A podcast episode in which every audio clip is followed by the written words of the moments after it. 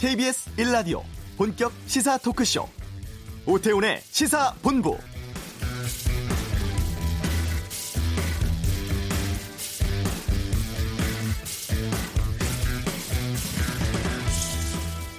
이 차 북미 정상회담이 언제 열릴지에 관심이 집중되고 있는데요.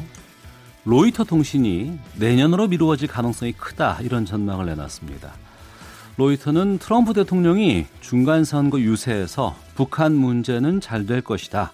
하지만 서두르지 말아야 한다. 이런 이야기를 했다면서 속도 조절론을 강조하고 있다고 분석을 했습니다.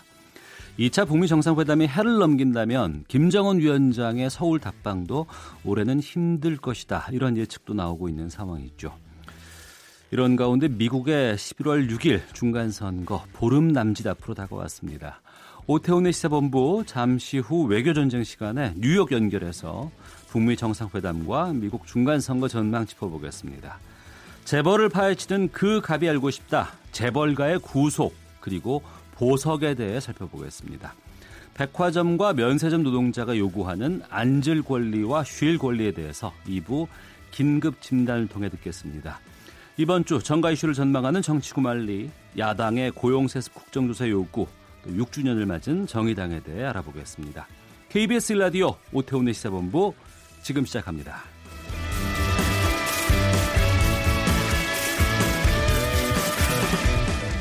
이 시각 가장 핫하고 중요한 뉴스를 정리합니다. 김기화 기자의 방금 뉴스 KBS 보도국 김기화 기자 어서 오십시오. 안녕하세요. 남북 군 당국과 유엔 군 사령부가 지난 16일에 3, 3자 회의를 했었는데 오늘 네. 2차 회의 열린다고요? 예, 하고 있는데요. 오전 10시부터 했습니다. 판문점 남측 지역이죠. 자유의 집에서 3자 협의체 2차 회의 하고 있습니다. 아, 지난 16일에 열렸던 게 사실 사상 첫 회의였어요. 네. 3자가 모인 거는 엿새 만에 다시 열린 건데요. 어, 오늘 회의에서는 JSA, 그러니까 판문점에 있는 공동 경비 구역, 여기 지뢰 제거 작업 평가, 그리고 초소랑 지피 철수 일정, 그리고 화기 얼마나 축소할지, 어떻게 축소할지 이런 걸 논의하고 있습니다. 네. 아, 남북 유엔사 3자는요, 이달 25일 안에 이 병력과 화기를 모두 철수해야 됩니다. 어. 그 다음 날인 26일에 장성급 군사회담 있잖아요. 그렇습니다. 이 판문점에서 이것도 열리는데요. 우리 측이 전통문을 통해서 제의를 했고 북측이 이를 받아들였다. 이게 성사됐다. 이렇게 국방부가 전했습니다.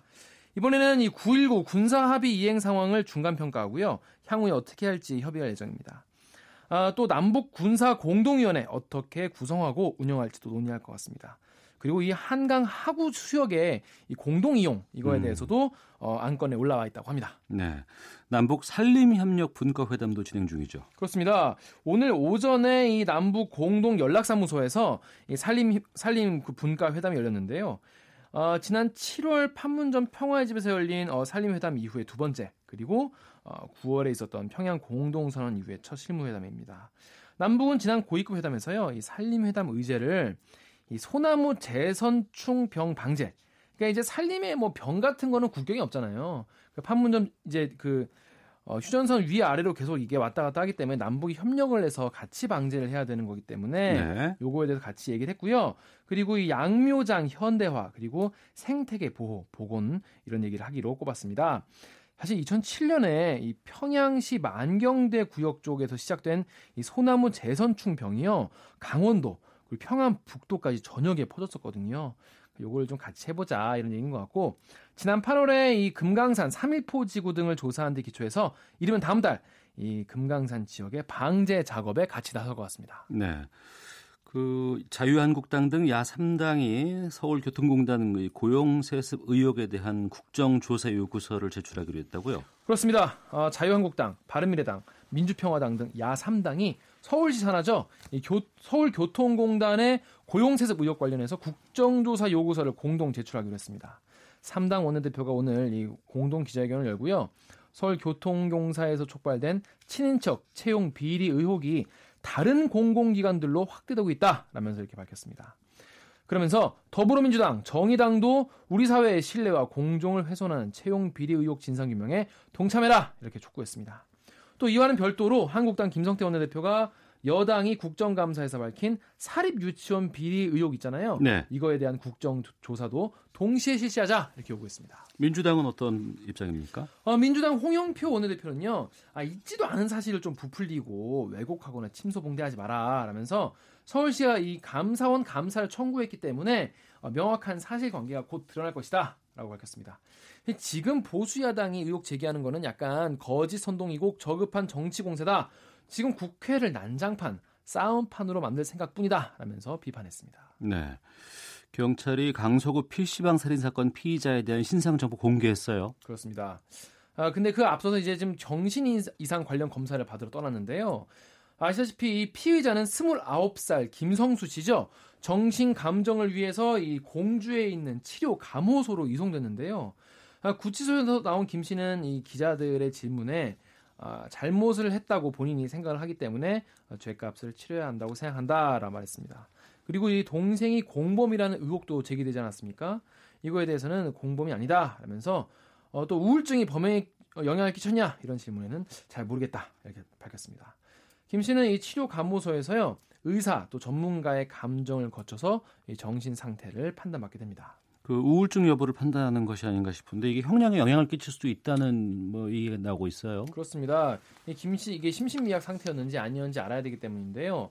앞서서 이 경찰 조사 과정에서 수년 동안 우울증 약을 복용해 왔다라면서 의사 소견서를 제출한 바 있거든요. 네. 그래서 이에 따라 검, 경찰이 어, 지난 19일에 김 씨에 대한 감정 유치를 청구했고요. 법원이 받아들였습니다. 이 감정 유치가 뭐냐면요. 피고인이나 피의자의 심신 또는 신체에 대해서 이 감정할 필요가 있을 때 법원이 기간을 정해서 병원 등의 이 전문기관에 이 어, 피고인이나 피의자를 유치하는 강제 처분을 말하는 겁니다. 김 씨는 치료 감호소에서 길게는 한 달 정도 정신 상태를 판단받게 됩니다. 네. 그러니까 오늘 신상 공개가 결정 났는데 이거 어떤 이유로 난 거예요? 네, 이건 이제 서울지방경찰청이 결정한 겁니다. 어, 신상 공개 심의위원회라는 게 있어요. 이걸 이걸 할지 말지를 정하는 위원회인데 음. 여기에서 결정한 겁니다. 경찰이 범죄의 잔인성과 중대성 그리고 죄를 범했다고 믿을 만한 충분한 증거가 이미 확보됐기 때문에 신상을 공개했다라고 설명했습니다. 이름과 얼굴을 공개하는 것이 범죄 예방 등 공익에 부합한다 이런 판단에 따른 건데요. 다만 이 김 씨의 사진을 언론에 공개하는 방식이 아니라 어, 김 씨가 언론에 노출될 때, 그러니까 구치소에서 감호소로 이동할 때 네. 얼굴을 가리지 않는 음. 방식을 채택했습니다. 경제뉴스 짚어보겠습니다. 공인중개사와 집주인의 집값 담합을 근절하기 위한 법안 추진된다고요? 그렇습니다. 최근에 9.14그 대책 이후에 어, 집값 담합 같은 문제가 굉장히 많았지 않습니까? 그래서 이런 걸 좀 막기 위한 대책인데요.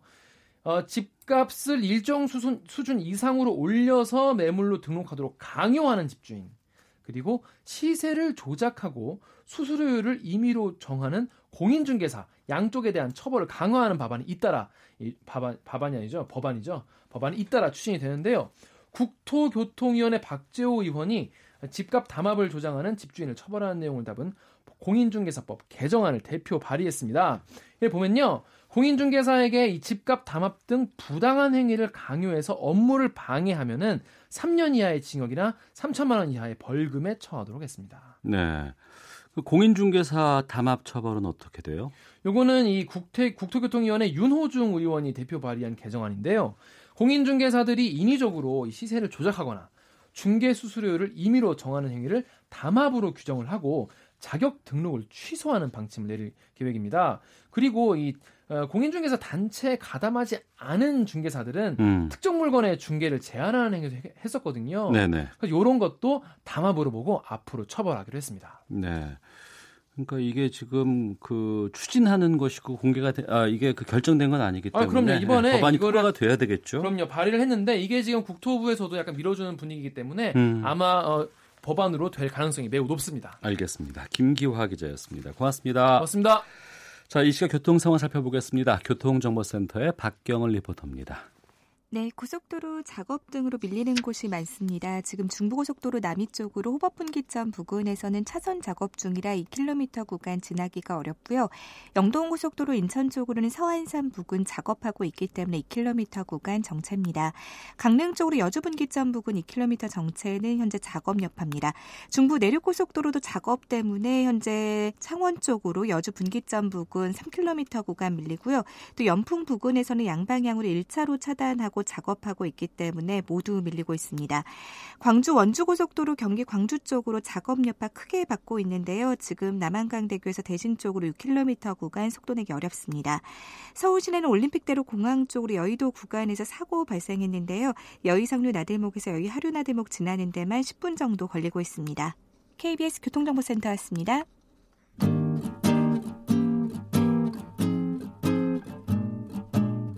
KBS 1라디오 오태훈의 시사본부 여러분의 참여로 더욱 풍성해집니다. 방송에 참여하고 싶으신 분은 문자 9730번으로 의견 보내주세요. 애플리케이션 콩과 마이케이는 무료입니다. 많은 참여 부탁드려요.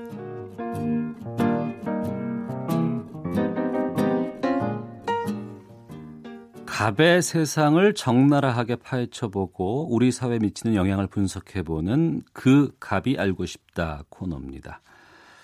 태광그룹의 이호진 전 회장 횡령 혐의로 구속 기소돼서 징역 3년 6개월을 선고받았습니다. 근데 지금 이 전 회장이 어디에 있을까요? 이 재벌닷컴 정선섭 대표와 이야기 나눠보겠습니다. 안녕하십니까? 안녕하세요. 네. 태광그룹의 이호진 전 회장이 배임 횡령 혐의로 구속됐었는데 그 네. 당시 상황을 좀 짚어주세요. 그, 그 전에 그 먼저 그 태광그룹이 어떤 곳인지 예. 어떤 기업인지 조금 간략하게 말씀을 드리면 어, 작년 말 기준으로 재계 랭킹 36입니다. 네. 어, 자산 규모는 8조 7천억이고 어, 1950년에 이제 이임용 음, 회장이라고 창업주인데 에, 이분이 이 회사를 세워서 섬유업으로 성장을 해서 한때는 뭐 재계 10위권에 들 정도로 큰 재벌이었습니다. 네. 근데 이호진 회장이 이 이임용 회장의 삼남이에요. 어. 어, 세 번째 아들인데 에, 첫째 아들과 둘째 아들은 2000년 초반에 이제 병으로 화병으로 타결을 해서 2004년도부터 회장을 맡아 왔습니다. 네. 그런데 이제 2011년 1월 달에 에, 태광그룹에는 아주 그 큰 사건이 하나 벌어졌는데 에, 여자 누나죠. 어, 이호진 회장의 누나가 어, 상속 재산 어, 분배 과정에 문제가 있었다 음. 하면서 이제 이른바 형제의 난이 벌어졌습니다. 네. 이때 이제 일부 그 이호진 회장의 이 횡령 배임 문제가 어, 검찰에 이제 투서가 돼서 음. 어, 조사가 이루어졌고요. 그래서 2011년 어, 1월 달에 지금부터 한 그 7년 전이죠. 1,400억 대 횡령 배임 혐의로 어, 이제 구속이 됐어요. 네. 어, 근데 1심과 2심에서 징역 4년 6개월을 받았다가 음. 아, 다시 그 3심에서 3년 6개월로 나왔는데요. 어, 이 나온 그 파기환송심이었는데 네네. 예, 3년 6개월형이 나왔을 때에 예, 이호진 회장이 간암에 뭐 발병 우려가 있다 뭐 이런 이유로 병 보석으로 어, 나왔습니다. 네. 아, 실제로 이제 그 구속된 이후에 어. 예, 63일 정도 예, 예. 어, 구속이 되어 있었고 어. 구치소에 있었고 어, 나머지는 지금 거의 7년 가까운 세월 동안 밖에 병보석을 이유로 나와 있어서 요즘 그 문제가 되고 있죠. 아니 그러니까 3년 6개월 실형을 이제 파기 환송심에서 받은 상황인데 네네. 63일만 구치소에서 지내고 지금은 보석으로 풀려나서 지금 감옥에 안 가 있는 거 아니에요, 계속? 그렇죠. 자택에서 지금 병원을 왔다 갔다 하면서 치료를 받고 있다. 어. 이것이 이제 그 태광 측의 주장이고 예. 현재 뭐 그렇게 되는 걸로 알려져 있죠. 근데 이게 어떻게 가능해요? 어, 병 보석이라는 것은 뭐 우리 재벌 총수들이 무슨 뭐 재판만 있으면은 네. 어, 구속되기 직전에 이제 병 병을 이제 와병을 그 칭병 삼아서 음. 어, 대부분 이제 예, 뭐 밖에 나와 있는 그런 현황인데 이호진 회장도 비슷한데 문제는 네. 어, 63일 동안만 있었다는 것도 문제지만 네. 실제로 뭐 실형을 받았음에도 불구하고 음. 어, 문제지만 어, 이 병이 진짜냐 아니냐 네. 하는 이 논란도 지금 가세되고 있어서 어. 어, 상당히 좀 우리의 사법부에 잘못하면 좀 치명적인 문제일 수도 있어요. 병이 진짜냐 아니냐는 이거 무슨 얘기입니까? 어, 병이 왜 진짜냐 아니냐면 2016년도에 이제 사건이 하나 있었어요. 예. 어, 당시에 이호진 회장의 모친인데 이선의 상무라고 예. 어, 그분이 타계를 했어요. 어. 어, 그런데 에, 병 치료 문제 때문에 상가에 못 간다 이런 얘기가 있었거든요. 예, 예. 그런데 실제로 이제 거기에 참석했던 사람들의 말에 의하면 음. 어, 이호진 회장이 건강한 모습으로 어, 어. 그 상가에 왔다는 거예요. 예. 어, 왔는데 이게 이제 그 일부 그 법원 측이 알려지면서 어. 대법원에서 조사에 나섰어요. 네, 네. 어, 이게 사실이냐 음. 하는 조사를 했는데 그 조사 결과도 지금 2년 넘도록 발표를 하지 않고 있어서 어. 상당히 이제 예, 의혹을 부풀리고 있죠. 그러니까 대법원의 조사 결과도 지금 현재 2년 넘도록 안 나오고 있고 그리고 네. 그 실형 3년 6개월 이후에 이제 대법원에 이 사건이 가서 계속 계류 중인데 이것도 아직 처리가 안 되고 있다면서요. 그렇죠. 이제 그때 당시에 파기환송심에서 3년 6개월을 아까 받았다고 했잖아요. 예. 그러니까 이제 검찰에서는 아 이건 잘못된 판결이다 음. 하면서 다시 이제 재상고를 했어요 대법원에. 네. 근데 대법원에 올라간 이 사건도 아직까지 판결이 나지 않고 어. 계속 계류 중이어서 네. 어, 도대체 어, 태광에 무슨 일이 있었느냐 음. 아, 이런 그 이제 의혹이 많고요. 네. 그 과정에서 최근에 이제 불거진 건데 음. 에, 이호진 회장이 소유하고 있는 골프장이 있는데 예. 에, 휘슬링 락이라는 그 컨트리 클럽이에요. 네. 이게 굉장히 뭐 어, 시중에서는 그 회원권 값 10억 원이 넘을 정도로 아주 그 호화로운 어, 골프장으로 알려져 있어요. 어. 이 골프장에서 어, 그동안에 왔다 갔다 그, 그러니까 접대를 받은 네. 정관계 법조계 리스트 4천 명이 최근에 불거졌어요. 어. 어, 이, 이 법, 그 리스트 중에 네. 특히 과거에 그 검찰총장 했던 분들, 음. 어, 뭐 정치권 어, 관료들, 유력 인사들 이런 리스트가 이제 포함돼 있었던 거예요. 전부 다 공짜로 골프를 친 걸로 나왔어요. 네. 이렇게 되니까 어, 이제 이호진 회장의 이러한 어, 뭐 사법 처리 문제와 어, 이 그 접대가 연관성이 있지 않느냐 음. 하는 이제 의혹까지도 어, 지금 불거져 있죠. 네. 참, 이 만인에게 같아야 할 법이 지금 네. 이렇게까지 될 수 있다는 것도 좀 이해가 안 되는데 네. 단순히 태광그룹의 이호진 전 회장뿐만 아니고 뭐 부영그룹의 이중근 회장도 구속 다섯 달 만에 보석으로 풀려났다면서요. 그렇죠. 이중근 회장은 원래 초였죠. 2월 달에 에, 그 4,500억대 횡령뱀이었어요. 네. 어, 조세 포탈. 무려 12개 혐의가 적용이 됐었는데 어. 에, 구속이 됐었죠. 예. 그런데 이제 5개월 만인 지난 7월 달이죠. 지금 한 3개월 전인데 네. 척추 질환이라는 이유로 석방이 됐어요. 음. 어, 보석 석방이 됐는데 네. 그런데 지금 그 이중근 회장은 어, 종합병원 건립 계획을 발표하고 어, 하여튼 그 왕성한 그런 모습을 보이고 있어요. 아, 지금 잘 다녀요? 어, 그럼요. 어. 어, 그러다 보니까 어, 한간에는 예. 야, 이거 뭐 유전 무죄, 무전 유죄 이거 어. 어, 재벌 총수들에게 적용되는 진짜구만 이런 얘기까지 지금 나오고 있죠. 예. 과거에 현대차그룹 정몽구 회장도 구속 두 달여 만에 보석으로 나온 적 있지 않았습니까? 그, 예, 저 2006년도죠. 지금부터 뭐 꽤 한 10년 넘은 그 어, 4월 달에 있었는데 2006년 4월 달에 있었는데 네. 당시에 이제 정몽구 회장도 700억대 횡령 배임으로 재벌 총수들은 대부분 다 횡령 배임이에요. 예. 어, 예, 뭐 회사 돈을 어, 뭐 어, 임의대로 썼다 이런 얘기 아닙니까? 예. 어, 횡령 배임으로 구속됐었는데 에, 그 한 달도 안 됐죠. 음. 28일 만에 이제 석방이 됐었죠. 그런데 에, 정몽구 회장 얘기가 나왔으니까 그런데 예. 에, 우리나라의 뭐 아주 그 유명 그 재벌 총수들, 음. 유명이라는 것보다도 큰 대기업의 재벌 총수들의 그 어, 어떤 사건, 횡령 배임이라든가 이런 사건으로 네. 구속됐다가 석방된 기간을 저희가 한번 살펴보니까 예. 그뭐 최근에 이제 그 뭐 올 들어서 최고 핫 이슈였습니다만은 이재용 그 부회장의 음. 경우에 에, 353일 만에 석방이 됐고요. 네. 어, 실형은 2년 6개월을 받았죠. 예. 어, 정몽구 회장이 뭐 말씀하신 대로 28일 만에 석방이 됐고 신동빈 회장도 235일 만에 에, 석방이 됐죠. 음. 어, 역시 그 실형은 2년 6개월을 받았고요. 네. 김승현 회장도 뭐 어, 과거 횡령 배임이 있었습니다. 음. 그때 징역 4년을 받았다가 150일 만에 석방이 되는 예, 대부분 뭐 1년을 넘기진 않았어요. 실형의 뭐 절반도 안 되는 네. 어, 그런 상황에서 나왔죠. 재벌들이 이렇게 실형 받고도 네. 금방 풀려나는 이유는 뭐라고 보세요? 뭐 변- 변호사를 많이 써서 그런가요? 어, 뭐 변호 변호사를 많이 썼다는 그런 이유도 있겠지만 대부분 네. 이제 법원의 그 구속 석, 석방에 대한 그 사유를 보면요. 예.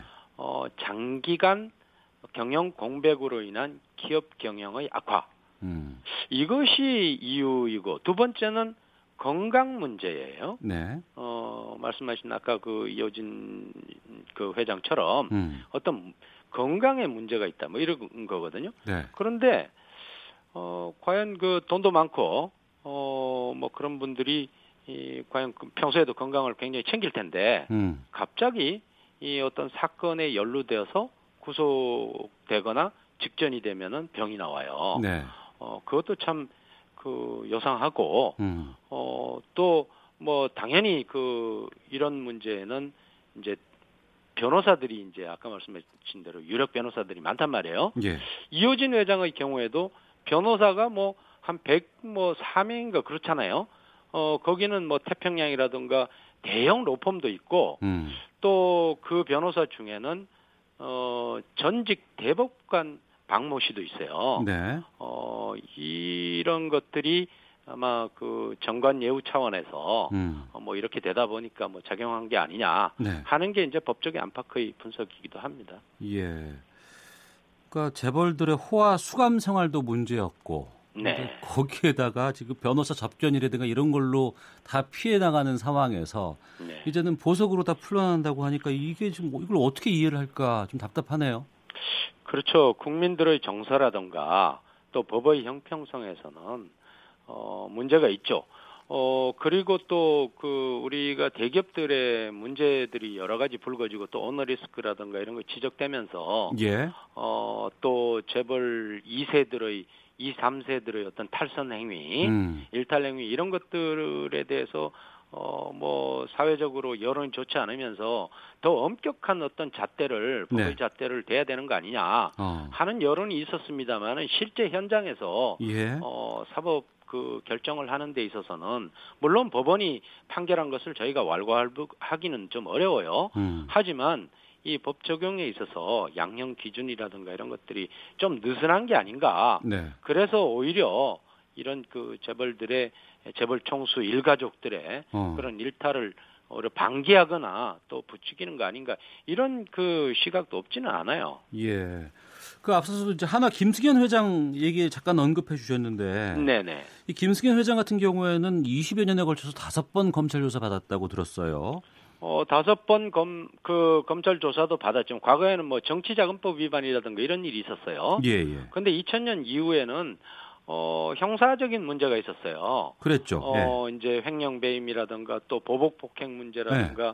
최근엔 또 횡령 배임으로 이런 그 2000년 이후에 무려 세 차례나 있었어요. 예. 예. 어 그런데 이제 그 와병이라든가 아 또는 뭐 이런저런 사유로 예. 어 사실은 뭐 어, 면죄부를 주었지요. 어. 어, 그것을 둘러싸고도 어, 지금까지도 뭐 여러 가지 그 논란이 많습니다. 예. 아프다고 빼주고 했는데 지난번에 하나 야구장에도 오셨던데요, 보니까?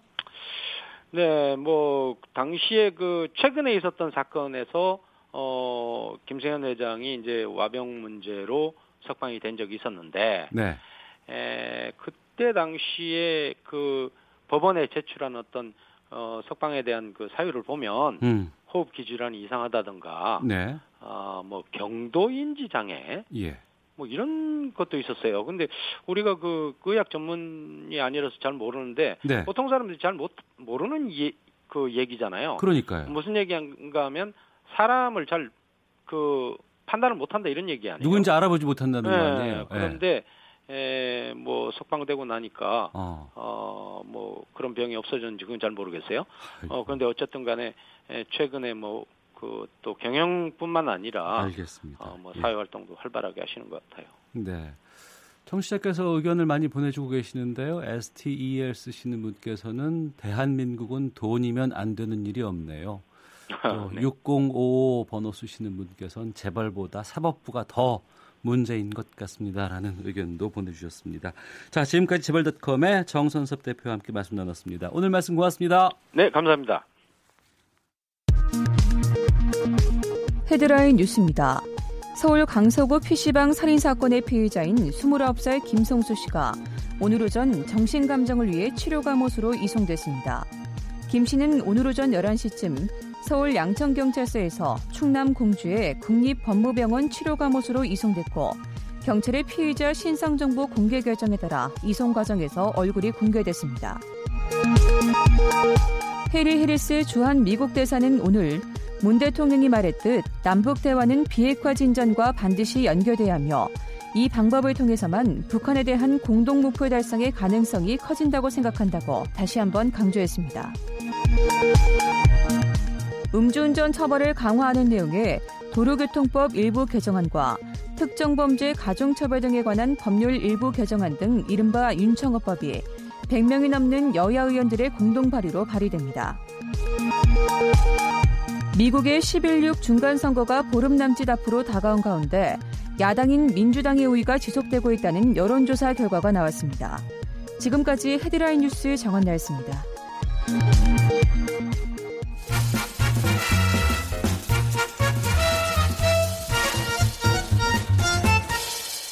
오태훈의 시사 본부.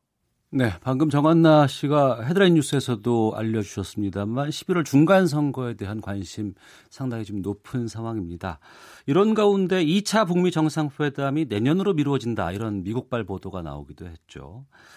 어, 어떻게 된 내용인지 또 향후 남북미 관계엔 어떤 영향을 미칠지 알아보겠습니다. 뉴욕 시민 참여센터 김동석 이사를 전화 연결하겠습니다. 안녕하십니까? 네, 안녕하세요. 뉴욕입니다. 예. 아, 저희 시사본부에 지난 6월에 직접 나와 주셔서 여러 가지 전망도 해 주셨고요. 오늘은 전화로 저희가 좀 연결하게 됐는데 먼저 그 미국의 로이터 통신을 비롯한 여러 언론사 기자들에게 미 행정부 고위 당국자가 내년으로 북미 정상회담이 연기될 것 같다 이렇게 말했다고 하는데 현지에서 보기에는 이 뉴스 어떻게 판단하세요?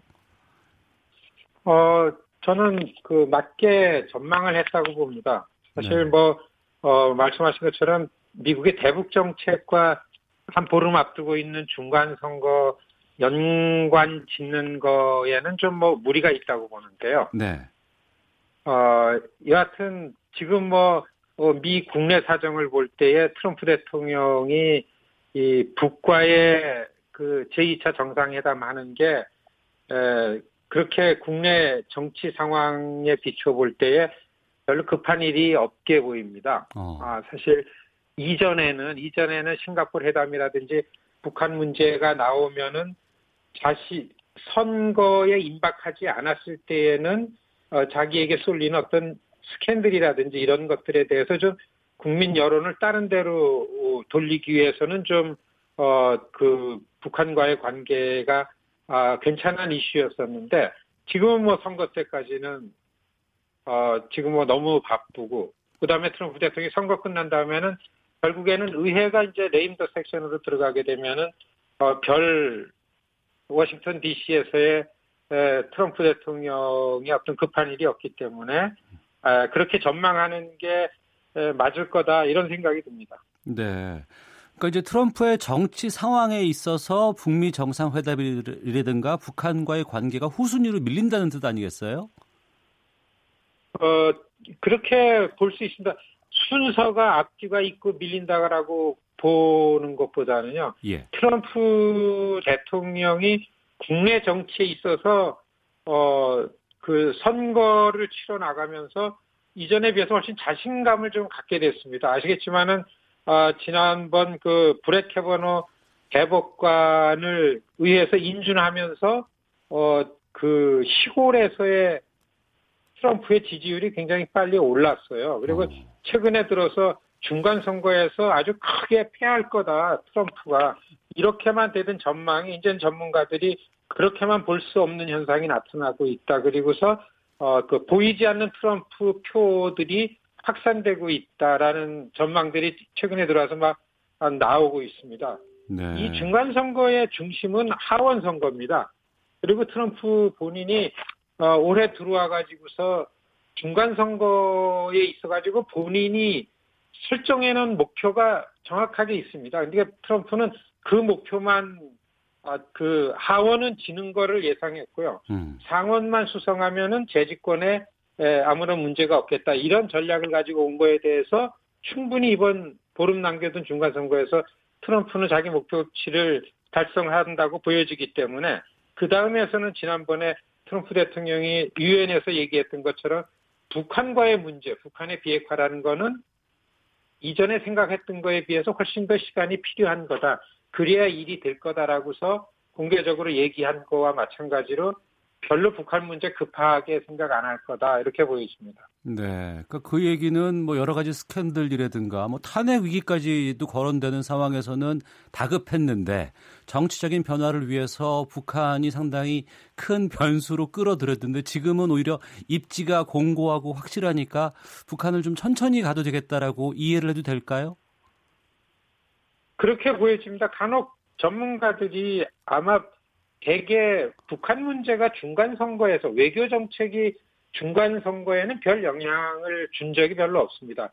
다만 중간 선거는 당과 당이 대결을 하는 의원들을 선출하는 거기 때문에 당의 이슈나 정책으로 판가름이 나는데 이번 선거에 트럼프는 애시당초 그래서는 별 성과가 없으니까 트럼프와 반 트럼프 구도로 만들어 버려서 재미를 봤는데 음. 대통령 선거 때에는 외교 정책이 좀 그 영향을 줍니다. 그렇기 때문에 오히려 북한 문제는 네. 이전에 대통령이 하지 못했던 이 평화의 문제를 차기 집권을 하는 데에는 중간 선거에 비해서는 훨씬 더 어, 활용하기 좋은 이슈로 생각을 하고 있다. 그리고 분명히 트럼프 재집권 전략을 갖는 캠프에서는 어, 북한과는 그런 문제를 어, 재집권 선거용으로 쓰려고 한다라는 거는 웬만한 전문가들은 지금 언급을 하고 있습니다. 네. 그러면 미국 내 정치 상황으로 봤을 때 트럼프가 나름대로 선전하고 있다고 판단을 해야 될 것 같은데 그 요인은 어디에 있다고 보세요? 지금 말씀드린 것처럼 첫째 상대당인 민주당의 캠페인을 주도하는 지도력이 질이 멸렬하다고 많이들 얘기를 합니다. 어. 뚜렷한 리더십이라든지 아니면은 이번 선거에 대해서 트럼프 정책이나 공화당에 비해서 민주당이 훨씬 일반 시민한테 보여주는 이슈가 별로 없습니다. 그냥 말씀드린 것처럼 트럼프라는 아주 독특한 리더십이 나온 지난 1년 반 이상 동안에 트럼프에 저항하는 반 트럼프와 트럼프라는 진영에 있었기 때문에 오히려 트럼프는 중간 선거에서는 이 정도만 획득하겠다 하는 걸 가지고 이전에 대통령 선거 때 가졌던 전략처럼 시골로만 다니면서 자기 지지 기반을 공고화시키고 그 다음에 그 공화당을 자기 당으로 만드는 음. 이번에 에, 트럼프를 지지하는 의원들로 공화당 예비 선거에서는 거의 85% 이상 바꿨습니다. 트럼프가 성공했다고 볼 수 있는 거죠. 네. 참, 이 북한 때문에 트럼프를 우리가 나름대로 좀 선전해라라고 얘기도 하고 기대를 걸었던 이유인데 지금 나름대로 이렇게 중간 선거에서조차 북한의 비핵화라든가 여러 가지 이런 이벤트성의 행동들이 없음에도 불구하고 트럼프가 선전하고 있다 그러면은 이후에 중간 선거 이후에 이 비핵화에 대해서 트럼프가 어떤 입장을 보일까가 좀 걱정이 되기도 하거든요. 어, 그 외교 전문가들이 트럼프 캠페인을 보면서 어, 발언하는 것들을 보면은 분명히 이 트럼프 임기 내에 북과의 관계는 어, 정상화 시킬 거다. 왜냐하면 그것이 트럼프의 재집권에 도움이 되기 때문에 어. 이런 설명들이 많습니다. 사실 정부가 갖는 가장 큰 목표는 이전의 권력과 차별화를 시키고 이전에 행정부가 하지 못했던 것들을 본인이 해내는 게 있어야만 있어야만 어, 자기 이 공화당의 새로운 그 오너십을 갖기 때문에요. 음. 분명히 많은 전문가들은 어, 북한 문제에 대해서는 욕심을 갖는데 다만 이 미국 시민의 눈으로 볼 때는 한국 여론이 갖는 이 중간 선거와 북한의 정책을 직접 연계시켜 가지고 이제 이런 경우가 있죠. 이 하원이 공화당이 절대 다수였는데 지금 공화당이 그 정도로 의석을 뺏기면은 이게 객관적으로 볼 때는 트럼프가 중간 선거에서 참패다. 이렇게 이제 결론이 나는 걸 가지고 그렇기 때문에 트럼프의 대북 정책이 뭐 장애에 걸렸다니 답보 상태가 됐다느니 이런 게 나올지 모르는데 이 워싱턴의 눈으로 볼 때는 네. 전문가들은 별로 그렇게 크게 연계시키지 않기 때문에 음. 트럼프의 중간 선거는 자기 목표치로 승패를 봐야 되기 때문에 그렇게 크게 변동이 있다고 보여지지는 않습니다. 네. 그럼 그 부분에서 좀 질문을 드릴까 하는데요. 트럼프 대통령이 이제 북한 비핵화 이슈를 앞서서 전망하셨던 트럼프의 재선 프로젝트로 이것을 본다고 하면 협상이 좀 한정 없이 계속 길어질 우려가 있진 않을까 걱정도 되는데 그건 어떻게 보십니까? 근데 이게 북한 쪽에서도 아마 눈치를 채고 그런 시간의 여유를 갖는 거 아닌가.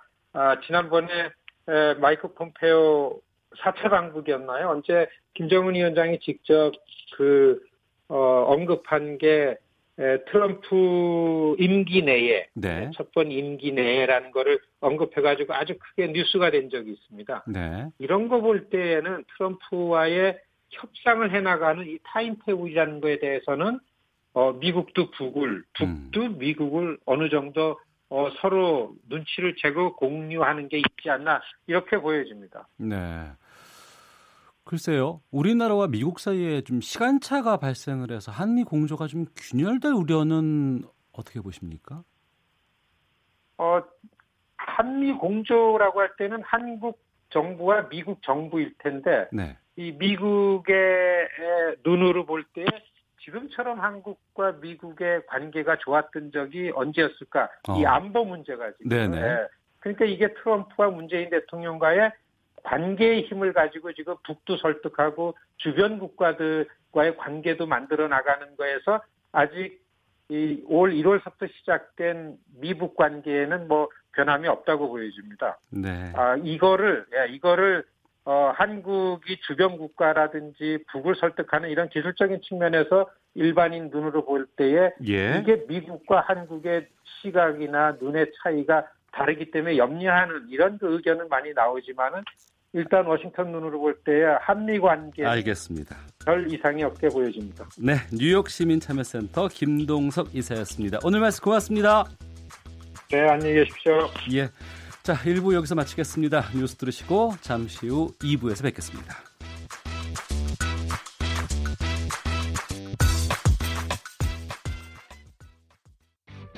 야, 아 왜? 점심시간에 뭐하냐? 자야지. 야, 그러지 말고 이거 한번 들어봐. 아, 뭔데? 지금 당장 라디오를 켜봐. 나른한 오후 깨울 시사 토크쇼. 모두가 즐길 수 있고 함께하는 시간. 유쾌하고도 신나는 시사 토크쇼. 오태훈의 시사본부. 일과 시간에 선체로 일을 하는 백화점, 면세점, 판매직 노동자 증언대회가 지난 17일 국회에서 있었습니다. 우리가 당연하게 편리함과 친절함을 누리는 곳에서 직원분들은 어떻게 근무를 하고 있는지 오늘 좀 말씀을 나눠볼까 합니다. 전하영 LVMH 노조위원장 그리고 김인숙 브루벨 코리아 노조 조직국장님과 함께 말씀 나눠보겠습니다.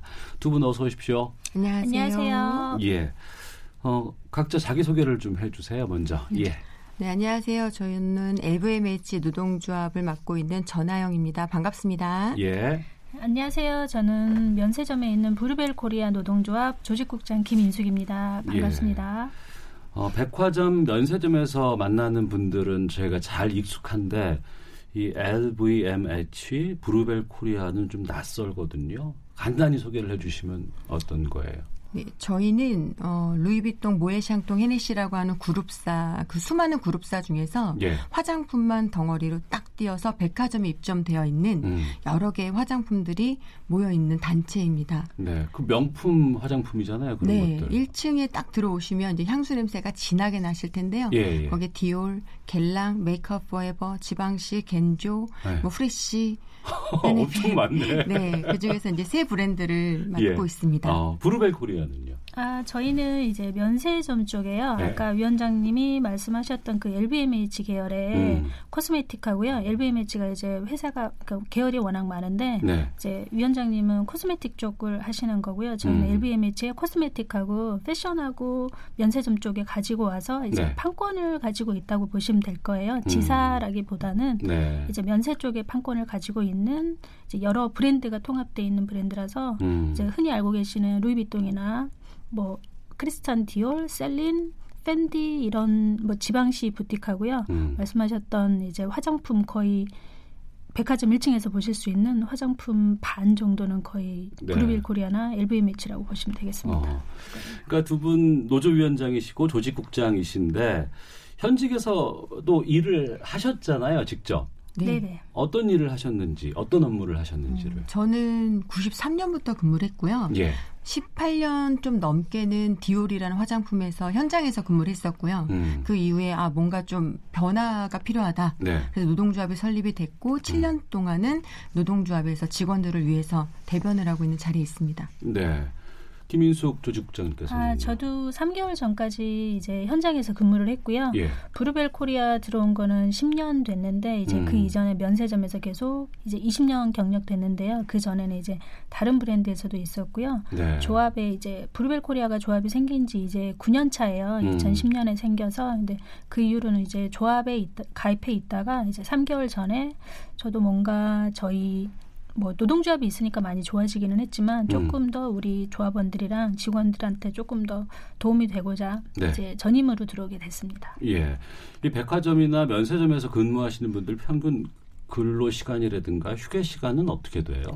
어, 백화점은 예. 어, 요즘에 뭐 52시간을 넘기면 안 된다는 얘기도 있지만 예. 실질적으로 저희가 보통이 10시간, 어. 11시간 예. 출근무 타임을 하고 있고요. 예. 만약에 시차라고 해서 좀 늦게 출근하고 일찍 퇴근하는 제도가 도입된 지 얼마 안 됐는데 예. 그게 도입됐다고 하더라도 평균 9시간 정도는 어.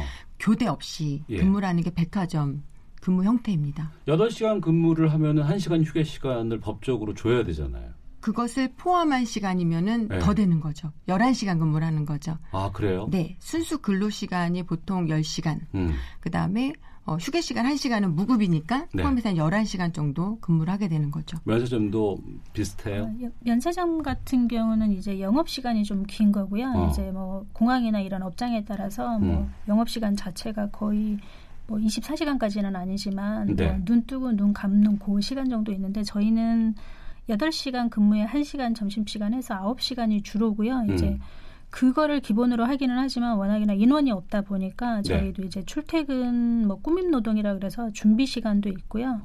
전 처음 생소한 단어를 지금 쓰셨는데 꾸밈 노동이라는 게 뭐예요?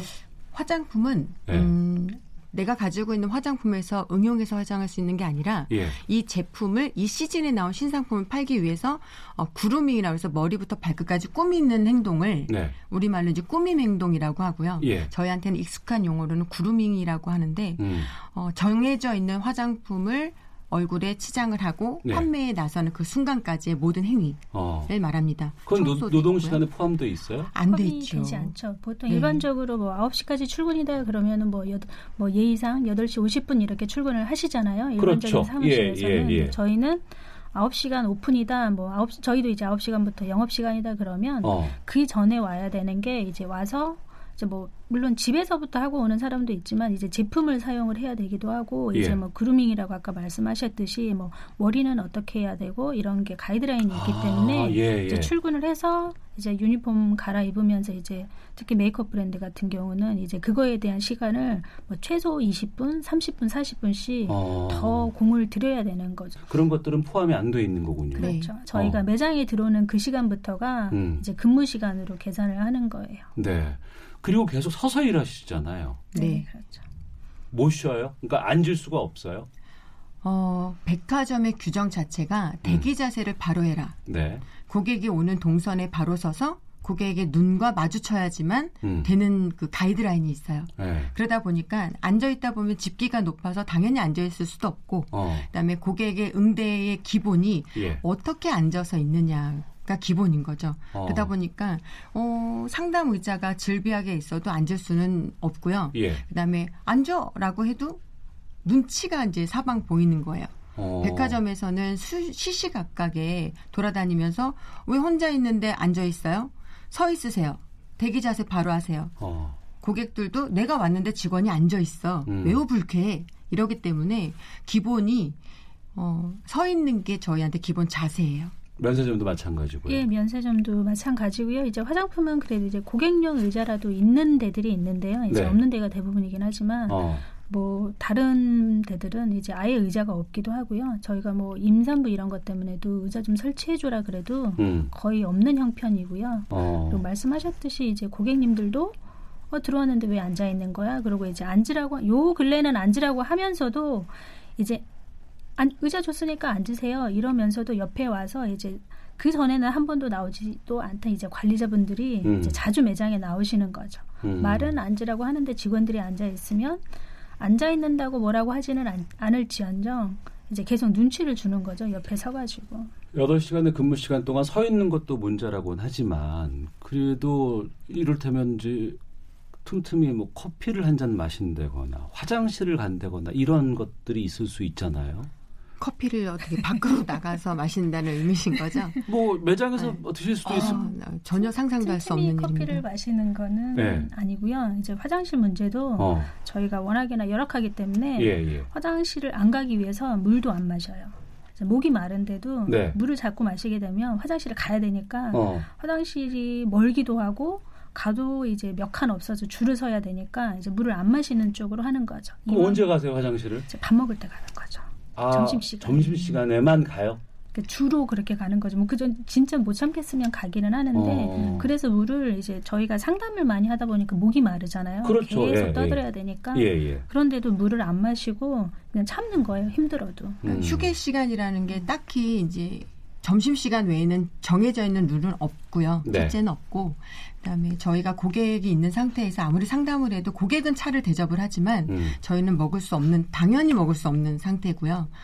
어, 취식은 안 되니까. 그래서 난 너무 목이 말라 그러면 이제 동선에 고- 직원 동선에 있는 정수기까지 가기는 해요. 음. 근데 아까 말씀하신 것처럼 많은 양의 물을 먹을 수 있는 요건은 아니고요. 목만 축이고 오는 정도고, 그다음에 주로 화장실에 가고 싶어도 교대 근무를 좀 가능해야 음. 현장을 비워두고 가는 것도 또 가이드라인에 어긋나요. 어. 요즘에 인원을 많이 줄이니까 뭐 팻마리에도 세워놓고 잠깐 이석하는 거에 대해서 인정을 한다지만 네. 사실 불가능한 일이고요. 그다음에 고객이 이제 또 찾았을 때 없으면 그것도 불만족 사례가 되기 때문에 그래서 화장실은 거의 참다 참다가 정말 이제 안 된다 싶을 때 누구한테 양해를 구하고 간다거나 또는 그러지 않기 위해서 물을 안 먹는다는 것도 정말 전 경험상 있었던 얘기라서 음, 여성분들이잖아요. 대부분의 네, 네, 네. 노동자들이. 그러면, 어, 임신도 하셔야 될 것 같기도 하고, 네.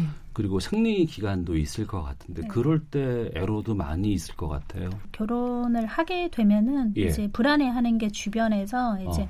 계속 이제 경력이 쌓이다 보면은 계속 서서 일하니까 그만큼 이제 몸에 본인은 모르더라도 이제 몸에 그런 무리가 오고. 가게 되잖아요. 예. 그럼 이제 결혼하고 나면은 물론 이제 경력이 쌓이면 그런 것도 나타나지만 이제 결혼하고 나서 나중에 임신을 안 해서 이제 병원을 간다던가 이제 자주 유산을 해서 본인 탓을 할 수도 있는데 이제 병원에 가서 이제 검진을 하다 보면은 음. 이제 계속 서서 일하는 직업이고 그러니까 이제 의사 선생님들이 이제 나중에 말씀을 하시는 거죠. 뭐라고요? 계속 이렇게 혹시 어. 직업이 예, 그 예. 워낙이나 백화점 면세점은 유명하기 때문에 어. 혹시 계속 서서 일하세요? 뭐 앉을 시간은 없으세요? 그러면 이제 뭐, 면, 뭐 직업이 어떻게 되세요? 그러면 면세점 다닙니다. 그러면 아 그래서 이렇게 그러니까 이제 음. 뭐 저희 지난번 17일 날 이제 증언대회 때도 하셨는데요. 네. 이제 일부 이제 그 임산 임신하신 분들은 음. 이제 계속 서서 계시니까 이제 아기들이 자꾸 아래로 내려오니까 네. 이제 그래서 이제 유산도 되고 그러니까 그거 방지하기 위해서 아래로 이제 내려가는 거 방지하는 수술도 하고 음. 이제 의자가 없으니까 잠깐이라도 앉으면 좋은데 네.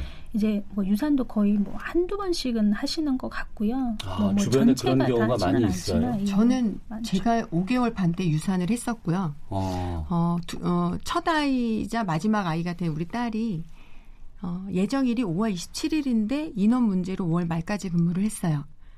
예정일이 네. 27일인데 그래서 오죽하면 내가 여기서 아이를 낳을 수도 있겠다라는 생각으로 근무를 했었고 어. 실제로 유산했었을 때도 몸에 무리가 가는지를 전혀 모르고 있었어요. 왜냐하면 음. 늘 하던 대로 일을 했었고 네. 그다음에 가장 바쁜 이제 시즌 뭐 세일 기간 요럴 때였기 때문에 몸을 음. 가눌 수도 없었고 음. 하루 종일 서 있는다라는 것 자체가 잘 무, 무시, 무의식적으로 못 느끼게 되는 것 같아요. 네. 그리고 백화점에서도 임산부지만 어.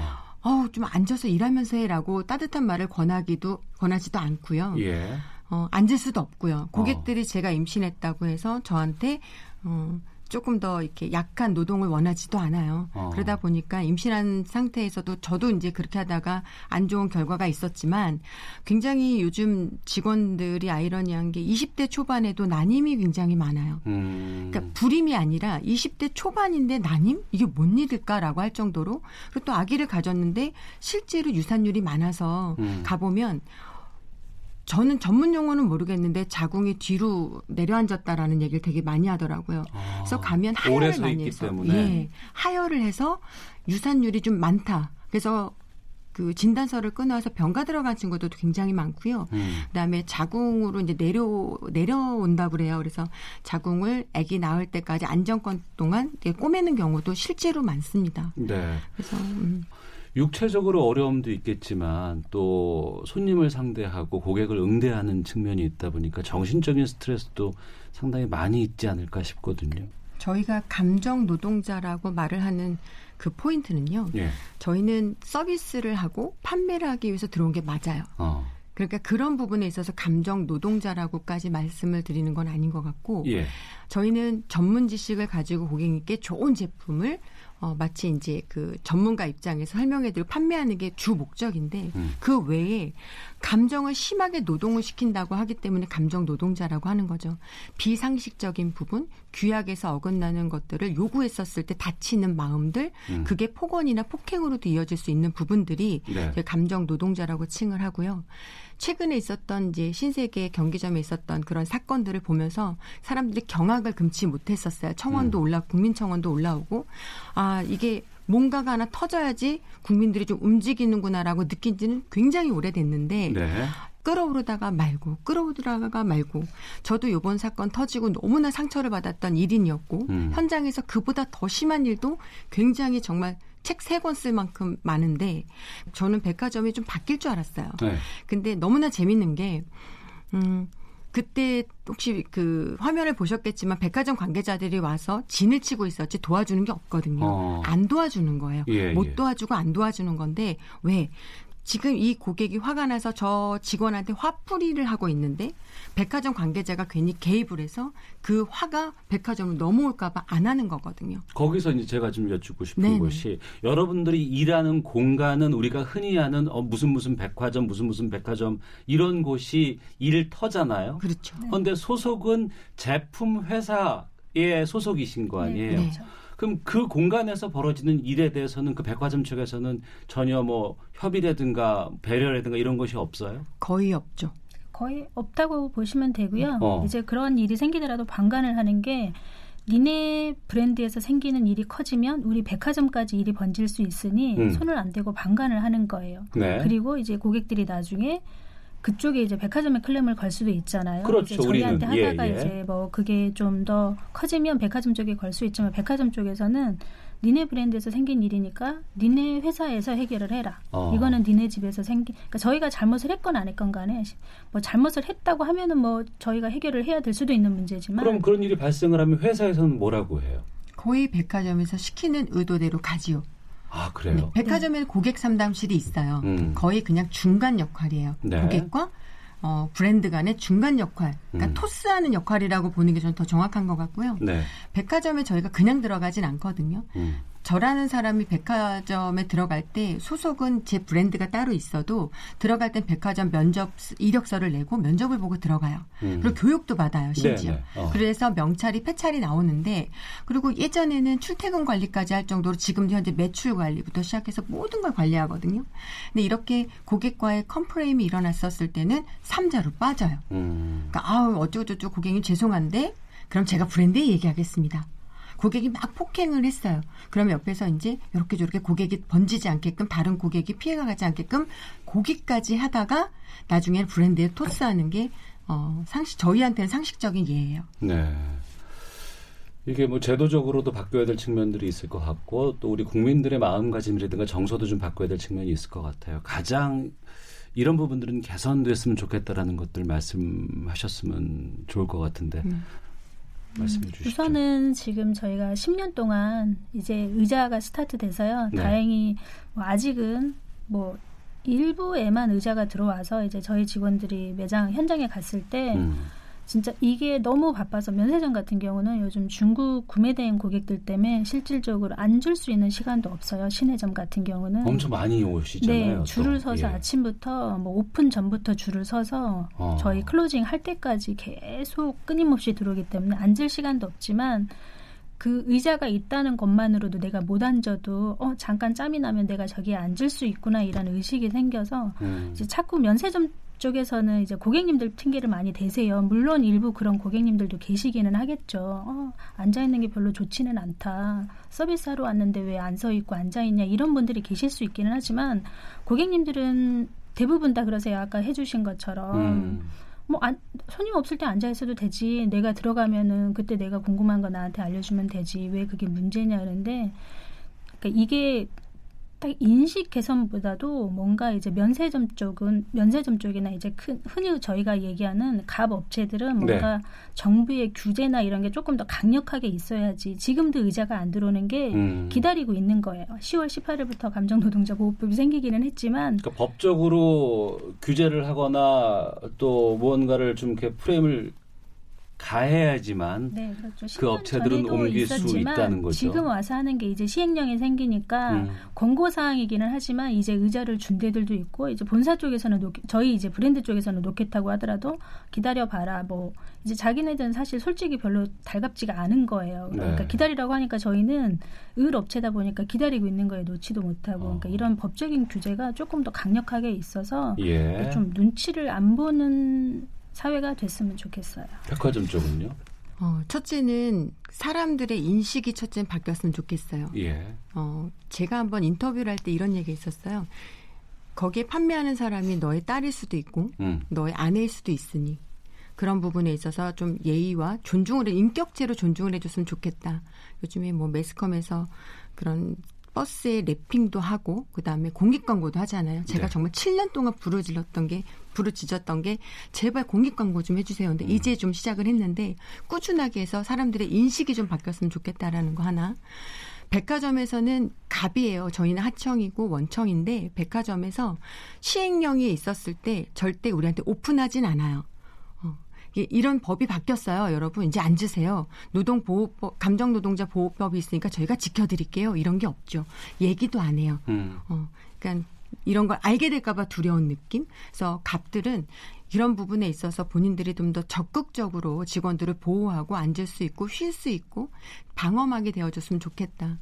우리 또 유통 쪽에 있는 직원들도 뭔가 모르게 자꾸 얽매여 있는 것 같아요. 네. 스스로가 법이 바뀌면 이거를 나부터도 안 됩니다. 하겠습니다라고 말하는 거에 대해서 너무나 주눅 들어 있다고 그래야 되나? 음. 우리들도 그런 인식이 좀 바뀌어야 되지 않나. 네. 마지막으로 법 제도를 하나하나 뜯어보면 실질적으로 형용화될 수 있는 것들이 적어요. 법은 되게 멋있는데 쓰여지지가 않아요. 음. 그 이, 이유를 보면 저희 같은 사람들에 직접 물어보지 않아서 그런 게 아닌가. 실질적으로 어디에서 어떻게 상처를 받는지 정확하게 모르는 것 같다. 그래서 법제도를 만들 때 만약에 요번 감정노동자 보호법도 어 저희는 하청이니까 갑 우리가 면접 보고 들어간 원청에서 어느 정도 책임을 회피하지 않고 책임을 져줘야 된다는 문구 하나만 있어도 네. 참 좋았겠다. 음. 그리고 어 일단 고객들이 우리에게 해를 가하려고 했었을 때 우리가 우리를 지켜 지켜야 됐을 때 그 고객한테도 무언가 불이익이 있다라는 조건이 만약에 하나라도 있다라면 이렇게까지 아프진 않을 텐데라는 생각을 해봅니다. 네. 우리 주변에서 많이 뵙는 분들이고 친숙한 분들이에요. 근데 이분들의 노동 조건을 개선하기 위해서는 저희들이 관심도 중요하겠지만 법이 우선 바뀌어야 되고 이 법으로 인해서 값들을 규제할 수 있는 내용들이 있어야지만 여러분들이 조금 더 편하고 좀 안전하게 일을 할 수 있는 그런 사회가 되지 않을까 싶습니다. 네. 알겠습니다. 자, 전하영 LVMH 노조위원장 또 김인숙 브루벨 코리아 노조 조직국장 두 분과 함께 말씀 나눴습니다. 두 분 말씀 고맙습니다. 감사합니다. 헤드라인 뉴스입니다. 오늘 오전 경북 경주에 있는 한 새마을 금고에 침입해 직원 두 명에게 흉기를 휘두르고 현금을 빼앗아 달아났던 강도 용의자가 이날 오후 1시께 경주 한 주택에서 붙잡혔습니다. 문재인 대통령이 음주운전 처벌 강화 등 대책 마련을 지시하면서 경찰이 음주운전 법정형을 높이는 등의 대책을 검토하고 있는 것으로 나타났습니다. 민감용 경찰청장은 오늘 기자간담회에서 경찰이 최근 집중 단속을 통해 가짜뉴스 55건을 단속했으며 이 중 36건을 삭제 차단 요청했고 나머지 19건은 내사 또는 수사 중이라고 밝혔습니다. 이주일 총재는 오늘 국회 기획재정위원회 국정감사에서 한국은행의 독립성 논란과 관련해 금리를 결정하는 금통위가 정부 압박에 따라 움직이는 조직이 아니라고 강조했습니다. 남북 장성급 군사회담이 오는 26일 오전 10시 판문점 북측 지역 통일각에서 개최된다고 국방부가 오늘 밝혔습니다. 지금까지 헤드라인 뉴스 정원나였습니다. 이어서 기상청의 송소진 씨 연결합니다. 미세먼지와 날씨 정보입니다. 수도권과 일부 충청도 지역에는 먼지 안개가 껴서 하늘이 뿌옇게 보이고 있고 먼지 농도도 높은 상태입니다. 대기가 정체돼 있어서 오늘 경기 남부와 충청도를 중심으로 미세먼지 농도가 종일 나쁨 단계가 예상되고요. 그 밖의 지역은 보통에서 좋음 수준을 보이겠습니다. 하늘에는 구름이 많이 끼겠고 제주도에는 가끔 비가 오겠습니다. 한낮 기온은 서울, 대전, 광주 19도, 부산과 제주 21도 등으로 어제보다 1, 2도 정도 낮겠습니다. 현재 서울의 기온은 19.3도입니다. 미세먼지와 날씨 정보였습니다. 이어서 이 시각 교통 상황을 KBS 교통정보센터 박경은 씨가 전해드립니다. 네, 서울 시내 동부간선도로 성수대교 방향으로는 수락 고가차도 부근 2차로에서 추돌 사고 발생하면서 지금 처리 중입니다. 이 때문에 수락 지하차도에서 노원교 쪽으로 가는데 10분 가까이 걸리고 있고요. 이후 창동교에서는 작업하고 있는 월계 1교 쪽으로도 밀리고 있습니다. 고속도로 정체는 대부분 작업 때문인데요. 광주 원주고속도로 경기 광주 쪽으로 대신 부근 작업 중이라 2km 구간 정체고요. 영동고속도로 인천 방향 서안산 부근 2km 정체 작업 여파입니다. 강릉 쪽으로 평창 부근에서도 역시 2km 구간 작업으로 속도 내기 어렵습니다. 중앙고속도로 춘천 쪽으로는 의성 부근 2차로에서 구조물 관련 작업 중이라 2km 구간 제속도 못 내고 있고요. 경부고속도로 부산 쪽으로 한남에서 서초 부근, 또 신갈 부근과 이루 동탄 분기점 부근에서도 정체 이어집니다. KBS 교통정보센터였습니다.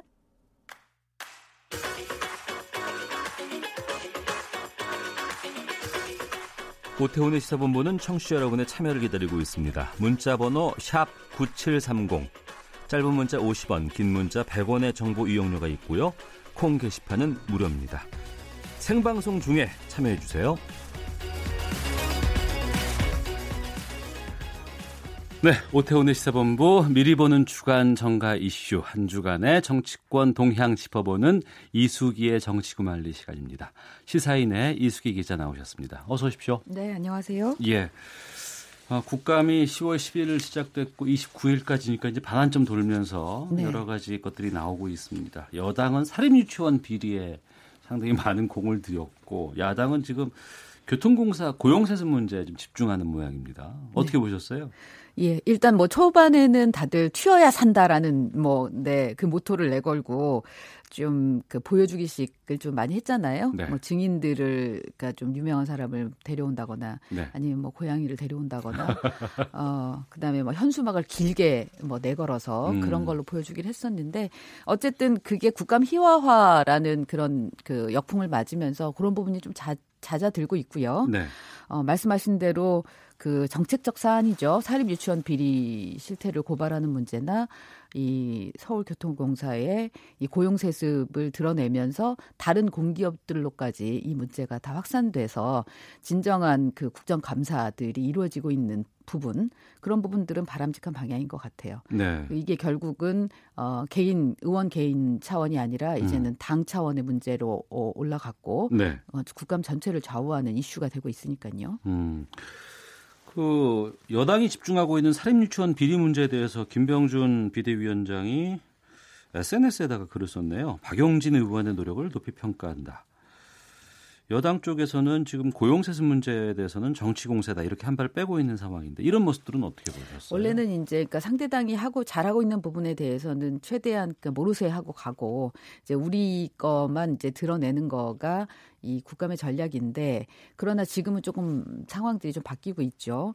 어, 오늘만 해도 일단 야 3당이 어, 이 고용 세습 부분에 대해서는 국정조사서 지금 제출했잖아요. 예, 예. 그래서 이 부분은 물론 국정조사는 어, 같이 그 여당과 합의가 되지 않으면 사실 진행하기 쉽지 않은 상황이라서 음. 여당과 합의를 해야 되는 사, 상황이지만 야당에서 어, 일단 협 협조를 하는 그런 모양새를 보이고 있고 네. 그러면서 또 얘기하는 게 김성태 원내대표가 어, 사립 유치원 부분도 국정조사 하자. 어. 아, 그건 그만큼 이 사안의 폭발력을 인정하고 있다는 거고. 예. 물론, 그러니까 여당의 이 고용세습 부분에 대해서 그, 어, 국정조사에 요구하라는 의미일 수도 있지만, 음. 어쨌든 그 박용진 의원이 하고 있는 사립 유치원 비리에 대해서 부분에 대해서는 힘을 실어주겠다는 생각도 있어서, 그러니까 요 부분 하여튼 두 가지 사안에 있어서만큼은, 어, 어 정치권에서 잘 추진해 나가고 결과까지 잘 냈으면 하는 그런 어, 바람이 있습니다. 그 야당 쪽에서는 지금 이 고용세습 논란, 의혹 이 부분에 대해서 지금 중점으로 딱 삼고 지금 가고 있는 입장이잖아요. 이게 왜냐하면 사실은 야당 입장에서 보면은 특히 자유한국당 입장에서는 어, 뭐 이런 표현 쓰면 그러겠지만 1타 3피, 1타 음. 4피 정도의 어. 효과를 노릴 수 있잖아요. 왜냐하면 문재인 정부가 들어서면서 일단 비정규직을 정규직화한다는 걸로 예, 고용의 예. 양뿐만이 아니라 고용의 질까지도 향상시키는 쪽으로 방향을 잡았는데 그 부분 그 틈을 파고 들어가서 이 공기업들이 음. 이 에, 고용 세습의 부분에 그 의혹을 살 수 있는 문제를 일으켰다면 그 부분은 그 문재인 정부의 고용 정책 자체를 공격할 수 있는 부분이 될 수 있는 거고 그 다음에 이제 야권에서 가장 이렇게 또 경계하고 있는 그러니까 노조 음. 양대 노조, 한국노총, 민주노총 부분에 대해서 견제할 수 있는 그런 사안인데다가 특히 이제 이게 서울시 산하 공기업에서 나왔기 때문에 예, 예. 어, 야권으로서는 그 여당의 잠재적 대권 주자라고 할 수 있는 이제 박원순 서울시장에 대해서도 공격할 수 있는 음. 그런 포인트가 돼서 그래서 지금 야권에서는 이 부분을 집중적으로 할, 그 공격할 수밖에 없는 거죠. 네, 서울시에서는 이걸 지금 감사원에다가 감사를 요청한 상황이죠. 네, 그래서 감사원 감사를 좀 결과를 보자. 어. 그리고 나서 그러고도 의혹이 해소되지 않으면 어, 국정조사든 뭐 다른 검찰 수사든 이런 부분들을 해야 되는 거 아니냐라는 얘기를 하고 있고, 예. 어, 그 똑같은 논리로 지금 여당이 어, 지금 국정조사보다는 감사원 감사를 지켜보자라는 건데 음. 에, 말씀드린 대로 지금 야 3당이 어, 합의를 했고 네. 어, 이 부분에 있어서는 사실 국민들도 어, 공기업에서 사실 공무원 된다는 거, 그 다음에 공, 공기업에 들어간다는 부분들에 대해서는 굉장히 그 경쟁률도 높고, 음. 어, 굉장히 좋은 직장이라고 생각하고 있는 상황인데, 네. 거기에 대한 국민의 공감, 그 공분이 있기 때문에 이 부분은 여권에서 아마 받아들여야 되는 상황이 되지 않을까 싶습니다. 음. 지금 오늘 국토위 국감이 있습니다. 고용세습 의혹 외에도 이제 서울시라든가 국토부의 부동산 정책 이슈도 상당히 좀 뜨거운 어, 쟁점인데. 왜냐하면 이제 박원순 시장, 그러니까 국토부에서는 그나마 좀 초반에 그 올 초에 네. 어, 다양한 부동산 정책들을 내세우면서 어, 부동산 값을 좀 잡았는데 어, 지난 7월에 박원순 시장이 갑자기 여의도 용산 통합개발 공약을 얘기를 그렇습니다. 하면서 예, 예. 어, 이게 갑- 불이 붙었고 한 달 사이에 막 두 배 가까이 오르는 이런 양상이 벌어졌거든요. 음. 걷잡을 수 없어지니까 결국 제2, 제3의 그 강공, 강경한 이 대책을 내세우면서 이제 좀 잡혔다고는 하는데 그 사이에 올라갔던 양만큼은 사실 지금 빠지는 건 아니고 그냥 정체 정도 상황이거든요. 거래만 없을 뿐이에요. 지금 그렇죠. 예, 예, 그러, 예. 그러다 보니까 어, 이 부동산 정책에 대한 박원순 시장의 생각이 뭔지 어. 또 여당과 이 서울시장 간의 이, 공, 이 부분에 있어서는 정책 협조가 이루어지지 않았던 건지 이제 이런 부분들에 대해서 어, 여당 의원들도 아마 문제를 제기하고 있는 상황인 거고요. 예. 어, 아까도 잠깐 들어오기 전에 보니까는 어, 이 부동산 이렇게 올라간 거, 부동산 가격 올라간 거에 대해서 어떻게 할 거냐라는 얘기가 나오니까 이제 박원순 시장이 결국은 공공 임대주택을 좀 많이 만들어서 이 부분에 대한 공급 음. 확대 쪽은 임대주택 쪽으로 하겠다라고 얘기를 하고 있던데 하여튼 그런 종합적인 대책 들이 앞으로 많이 나와야지 이 부동산은 어, 장기적으로 잡을 수 있는 상황이기 때문에 그래서 이제 그런 얘기가 아마 오후에도 계속해서 나오지 않을까 싶습니다. 네. 시사인의 이수기 기자와 함께 정치구말리 이어가고 있습니다. 이재명 지사 관련된 뉴스가 또 이제 주말 사이에 나왔어요. 개인 이메일이 해킹당해서 지금 수사 의뢰를 검토했다고요?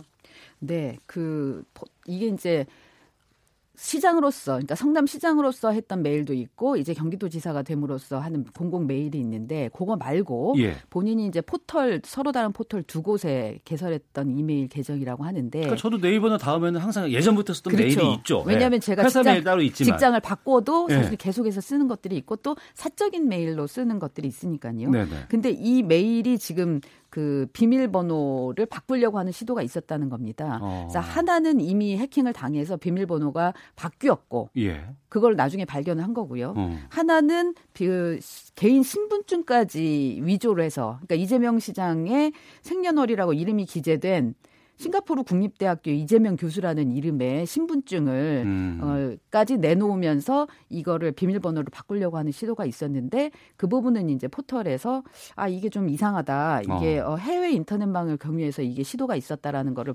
파악하고 지금 어, 이거는 거절을 했다는 건데 결국 그 이 해킹 시도 그다음에 일부는 해킹이 됐을 수 있고 그 부분에 대해서 검찰에 이제 지금 수사를 의뢰하겠다는 거거든요. 예. 어, 이재명 지사로서는 아마도 이제 그동안에 워낙 그 뭐 형님 정신병원 감금 의혹 뭐그 경기도 지사 선거 경선과 본선 그다음에 네. 지난 대선 때 이제 경선 이런 걸 거치면서 워낙 정적들이 많아진 상황이라서 음. 그리고 그게 이제 고소 고발전이 지금 이어지고 있, 있지 않습니까? 그런 부분들 와중에 이제 이 해킹 시도가 있었기 때문에 이게 결국 어떤 사람이 어떤 목적을 가지고 했는지 이 부분을 좀 밝히고 싶다는 거고요. 네. 그거가 나오는 거에 따라서 굉장히 또 파장이 있을 것 음, 같습니다. 그 개인적인 고소 고발에 대해서 지난 국감에서 얘기가 나왔었어요.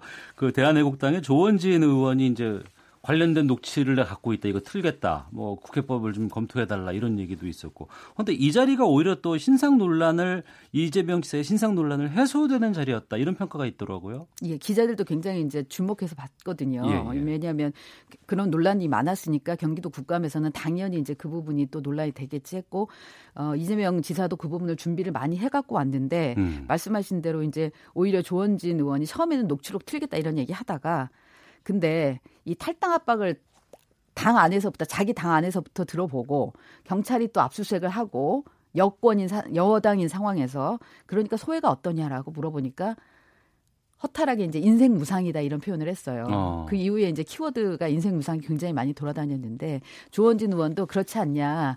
라고 하면서 그냥 허허 웃고 이제 지나가는 상황이 됐고 음. 오히려 이제 이재명 지사가 자신의 그 인생 무상을 왜 느끼는지에 대한 얘기를 하면서 어, 그 이후에는 그냥 다른 의원들이 그 부분에 대해서 얘기하지 않는 쪽으로 갔는데요. 아마 조원진 의원 입장에서는 그 박근혜 그 대통령이 탄핵을 받던 그 시점이 결국 어, 자유한국당 안에서도 네. 그러니까 새누리당 안에서도 이제 결국 어, 반박 세력들, 비박 세력들이 탄핵을 했던 그런 부분들. 음. 그때 우리가 그런 인생 무상을 느꼈다. 박근혜 대, 통령도 그랬을 거다. 이제 그런 부분들을 아마 암암리에 깔고 어. 동병상련하려고 했던 것 같은데 어, 결과적으로 어쨌든 이상한 형태의 브로맨스가 연출되는 그런 양상이 있었습니다. 그런데요. 참 이상하네요. 그게 알겠습니다. 자, 이제 자유한국당 쪽으로 좀 가보겠습니다. 김병준 비대위원장이 이틀 후면 취임 100일을 맞는데 성적표 어떻게 평가할지 좀 보죠. 그렇게 좋지는 않은 것 같아요. 왜냐하면 음. 이제 처음에는 어 어쨌든 노무현의 남자가 어, 자유한국당에 들어가서 이제 쇄신을 해야 되는 그 사명을 부여받았기 때문에 어, 일단은 눈길을 끈다라는 거였는데 어, 두 가지는 좀 효과가 있었죠. 이제 개파 갈등, 막 친박, 비박, 뭐 친홍, 반홍 이런 논란이 있던 부분이 좀 잠잠해졌고 또 그 대표의 리스크 이제 홍준표 대표가 그 당시까지 했지만 해도 워낙해서 이 말을 어 그 막말을 하면서 이제 논란이 되고 뉴스를 만들고 이런 게 있었는데 예. 그런 부분들에 있어서는 좀 리스크가 두 가지는 줄어들었다라고는 할 수 있는데 이제 핵심적으로 기대했던 당 쇄신 부분에서는 아직 성과가 나오고 있는 게 아니기 때문에 그러니까 가치나 비전을 세우는 부분도 있고 그다음에 인적 쇄신을 해야 되는데 그 두 가지 부분에서는 아직 성과가 나오지 않았잖아요. 네. 물론 이제 김병준 비대위원장은 앞으로 그 조강특위에 일단 외주를 줬기 때문에 앞으로 거기서 인적 쇄신을 할 거고 그리고 어 내년에 이제 전당대회를 앞두고 당원 당규를 통해서 가치를 선포하게 될 거고 그러면은 아마 그 가치에 어, 다 동의하는 사람들이 모여서 보수 대통합, 대통합을 이룰 수 있을 것이다 이렇게 음. 얘기를 하고 있지만 네. 그러나 어쨌든 가시적인 성과는 나오고 있지 않기 때문에 그 부분에 있어서는 좀 아쉬움을 드러내는 부분들이 있는 것 같습니다. 음. 내년 2월 정도에 예상되는 자유한국당의 전당대회를 앞두고 여러 가지 전망이나 예상들이 나오고 있습니다.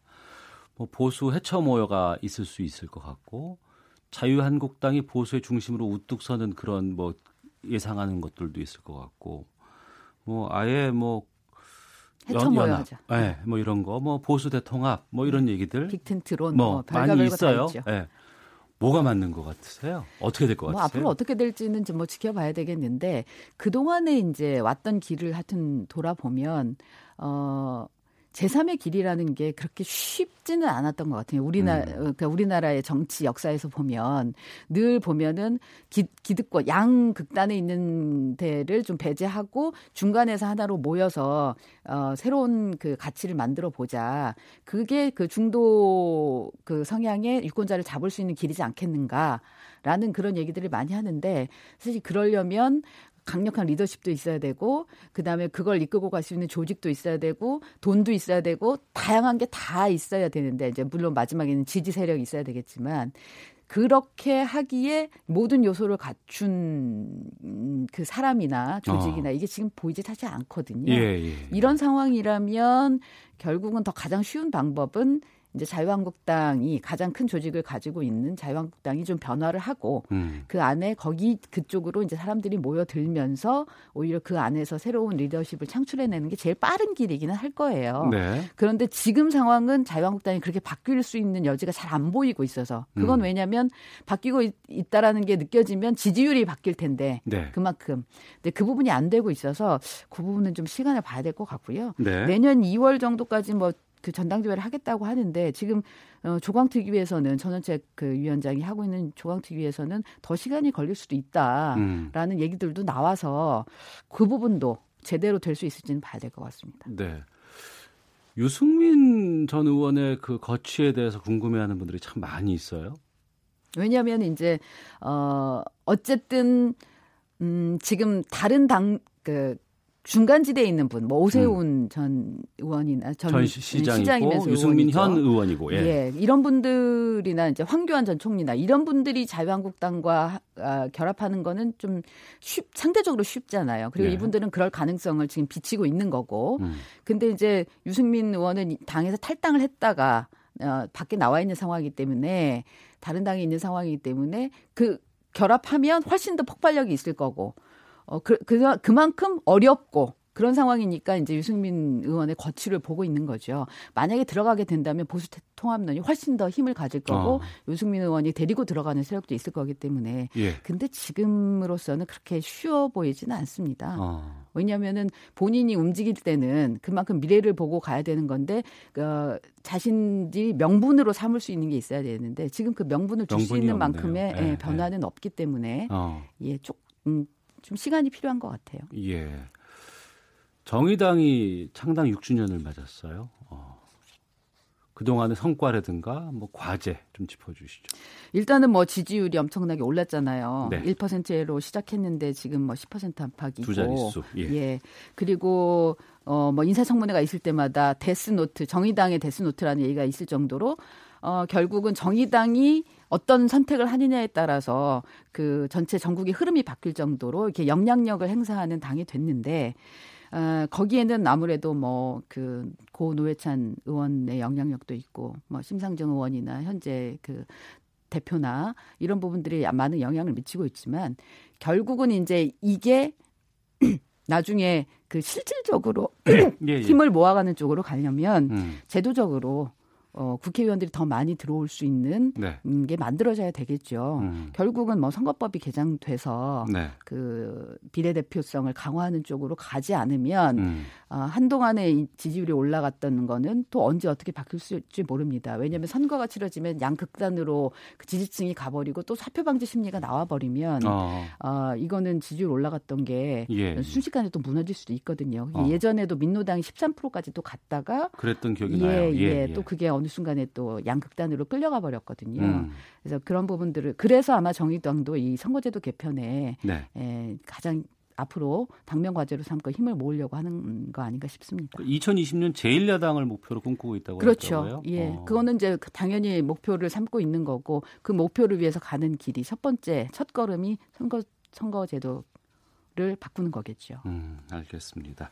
자, 주간 정치권 동향비리 짚어봤습니다. 이수기의 정치구말리 시사인의 이수기 기자와 함께했습니다. 오늘 말씀 고맙습니다. 감사합니다.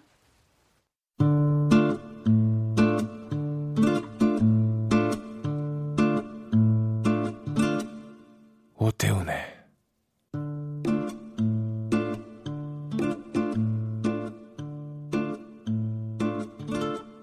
시사본부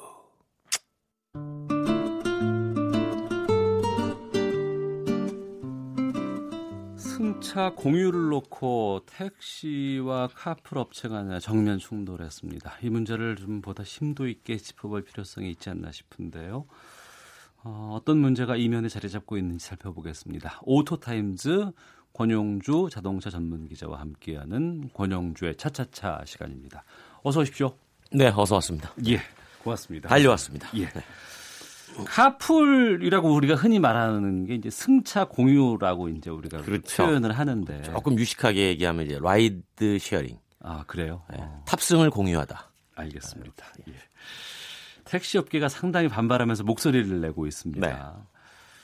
아, 이걸 보, 바라보는 또 국민들의 시선은 또 만만치 않고 그렇죠. 아, 이게 상당히 복잡한 문제입니다. 네. 쉬운 문제는 아니에요. 음. 왜 그러냐면 어, 지금 여론이 택시의 카풀 반대에 대해서 그렇게 좋지 않은 편입니다. 어, 그 이유는 사실은 택시 업계가 자초한 측면이 큽니다. 예. 그러니까 어, 가장 불편하게 여기는 게 이제 승차 거부, 음, 또 밤에 이제 택시가 잘 안 잡히고 뭐 가까운 목적지는 어, 잘 눈치 가지 않고. 네.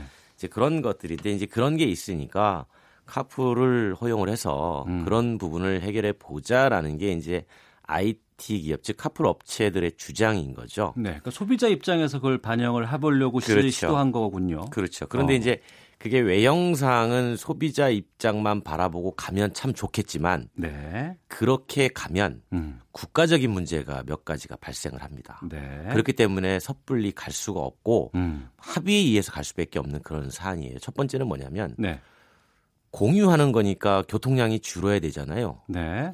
교통량이 절대 줄지 않습니다. 아 이걸 해도 예, 이미 어, 승차 공유 기업이 진출한 나라에서 다 입증이 된 사례입니다. 네, 그왜 줄지 않냐면 어, 자가용이 뭐 없는 사람이 카풀하는 게 아니고요. 음, 자가용 갖고 있는 사람은 그냥 자가용 갖고 출퇴근을 합니다. 네, 그리고 택시 이용하는 사람도 택시 이용해요. 네, 누가 이용하냐면 이게 택시 요금보다 조금 저렴하니까 어. 지하철이나 버스 이용하던 분들이 어. 카풀로 옮겨 타게 됩니다. 그리고 예. 그분들이 어, 카풀로 옮겨 타면 네. 그 카풀의 이동 수요가 추가로 발생해야 될 거 아니에요. 예, 예. 그러니까 집에 그냥 두고 버스나 지하철을 타고 다니셨던 분들이 음. 나 끌고 나갈래? 한 명만 태우면 기름값은 건지잖아. 음. 이렇게 해서 오히려 교통량이 증가합니다. 아까 그러니까 이전에 이 공유 승차 공유 이런 그 서비스를 먼저 시행했던 나라들에서 그런 것들이 나오나 봐요. 어, 교통량이 줄어든 도시는 단 한 곳도 없습니다. 음. 그래서 너무 늘어나니까 네.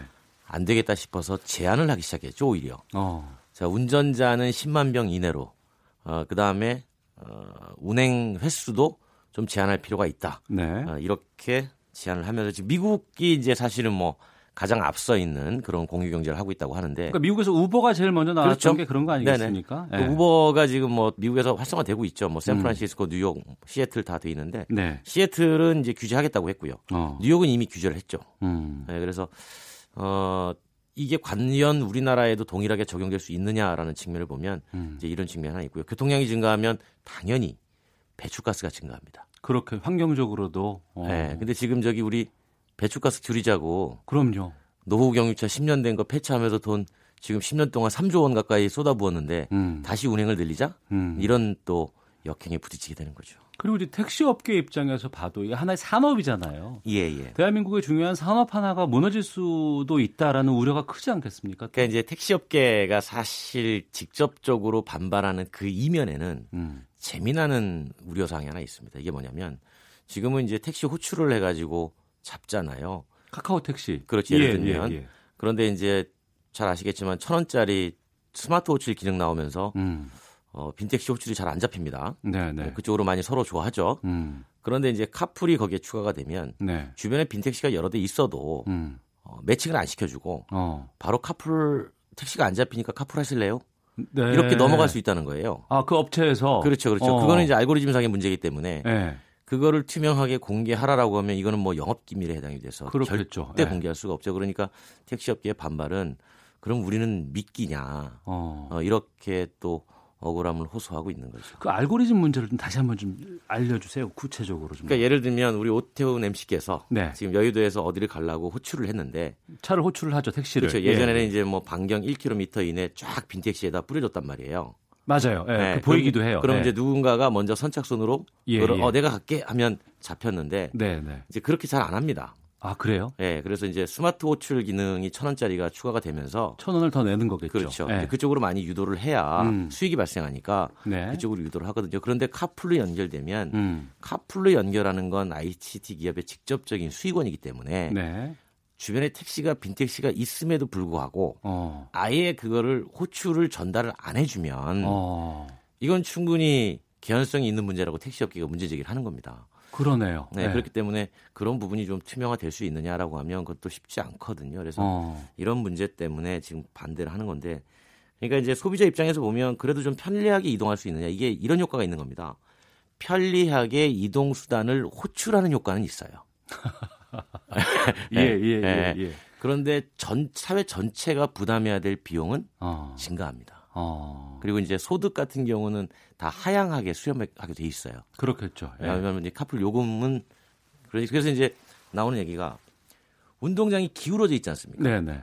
택시 쪽으로. 음. 그러니까 택시 쪽으로 기울어진 운동장을 좀 끌어올리고 네. 카풀 쪽으로 유리하게 돼 있는 운동장을 끌어내리자. 음. 그래서 평평하게 만들어 준 다음에 네. 허용하자. 전면 허용하든지 그때 가면 음. 요금 부분에서는 서로의 메리트가 없으니 음. 서로 경쟁을 하고 네. 다만 그때부터는 요금의 문제가 없으니 서비스 경쟁에 들어간다는 거예요. 어. 그러면 당연히 택시 업계도 생존하기 위해서 승차 거부 안 할 것이고 예.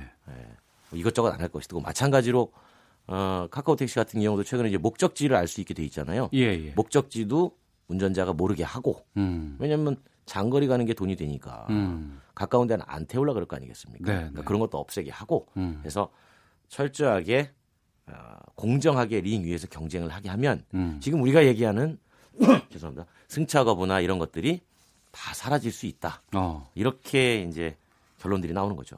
그 기본적으로 경쟁 자체가 되지 않는 구조라는 건 무슨 말이에요, 이게? 카풀 요금이 택시보다 쌉니다. 예. 비싸면 안 타겠죠, 사람들이. 어, 그렇겠죠. 예. 예, 그러니까 예. 무조건 싸게 돼 있어요. 어. 그러니까 그 싸게 돼 있는데 카풀은 부업이고 음. 택시는 생업이잖아요. 그렇죠. 그러니까 택시 요금을 그러면 맞추기 위해서 더 내려? 그러면 카풀은 더 내립니다. 아. 생업과 부업의 차이니까요. 예, 예. 네, 그러니까 요금 갖고는 기본적으로 경쟁 구조가 되지 않습니다. 그래서 어. 이 요금 부분을 공정하게 만들어 놓고 음. 국민의 편익적인 측면 음. 어, 누구나 손쉽게 이동 수단을 이용하되 네. 어, 적어도 이용 요금에 있어서는 불리함 없게 만들자라는 음. 거죠.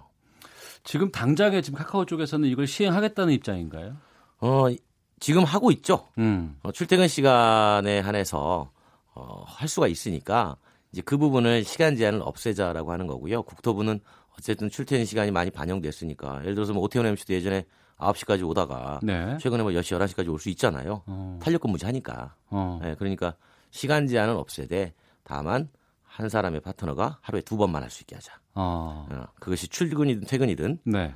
어쨌든 출퇴근은 두 번이니까 한 번 한번 어. 하루에 두 번만 하도록 하고 네. 전업을 못하게 어. 본업을 갖고 있는 게 증명이 될때 네. 예, 하도록 하자라고 이렇게 국토부가 중재안을 갖고 나온 거죠. 어. 택시업계는 절대 동의 못하는 지금 상황이잖아요. 그렇죠. 이게 생존의 문제이기 때문에 음. 그런데 이제 사실 동의하고 안 하고의 문제가 아니라 제가 좀 전에 말씀드린 것처럼 적어도 카풀을 이용하겠습니까?라고 물어보면 70%가 이용할 겁니다 라고 합니다. 아. 네, 그러면 왜 이용하십니까? 그러면 싸니까 음. 택시보다 싸니까. 네. 그러니까 그런 경제적 이용 때문에 이용하니까 음. 그 요금 부분만 카풀 요금을 정부에서 오히려 같이 규제를 해주면 네. 충분히 서비스는 경쟁할 수 있다 이렇게 보는 거죠. 음. 한동안 문제가 됐던 이제 보험이라든가 이런 부분에 대해서는 다 해결이 됐나요, 지금? 네, 그 부분도 뭐 여러 가지 논란이 있지만 사실은 그런 거는 부차적인 문제인 거고요. 어. 결국은 이렇게 봅니다. 공유업체들은 대한민국에 등록된 2,300만 대가 네. 그것이 택시든 화물이든 전세버스든 시내버스든 승합차든 택배든 관계없이 음. 사람이나 화물을 다 태우고 다니자 라고 네. 하는 게 공유기업들의 완벽한 궁극의 파라다이스고요. 어. 하지만 그렇게 되면 우리는 대중교통 체계라는 게 소용이 없어지게 됩니다. 무너지게 되겠군요. 그렇죠. 2,300만 명이 다 사업자이자 이용자가 돼서 도로는 자동차로 넘쳐나게 되겠죠. 알겠습니다. 자, 오토타임즈의 권영주 기자와 함께했습니다. 오늘 말씀 고맙습니다. 감사합니다. 네. 오태훈의 시사본부 마치겠습니다. 저는 내일 오후 12시 20분에 다시 인사드리겠습니다. 지금까지 시사본부의 오태훈이었습니다. 안녕히 계십시오.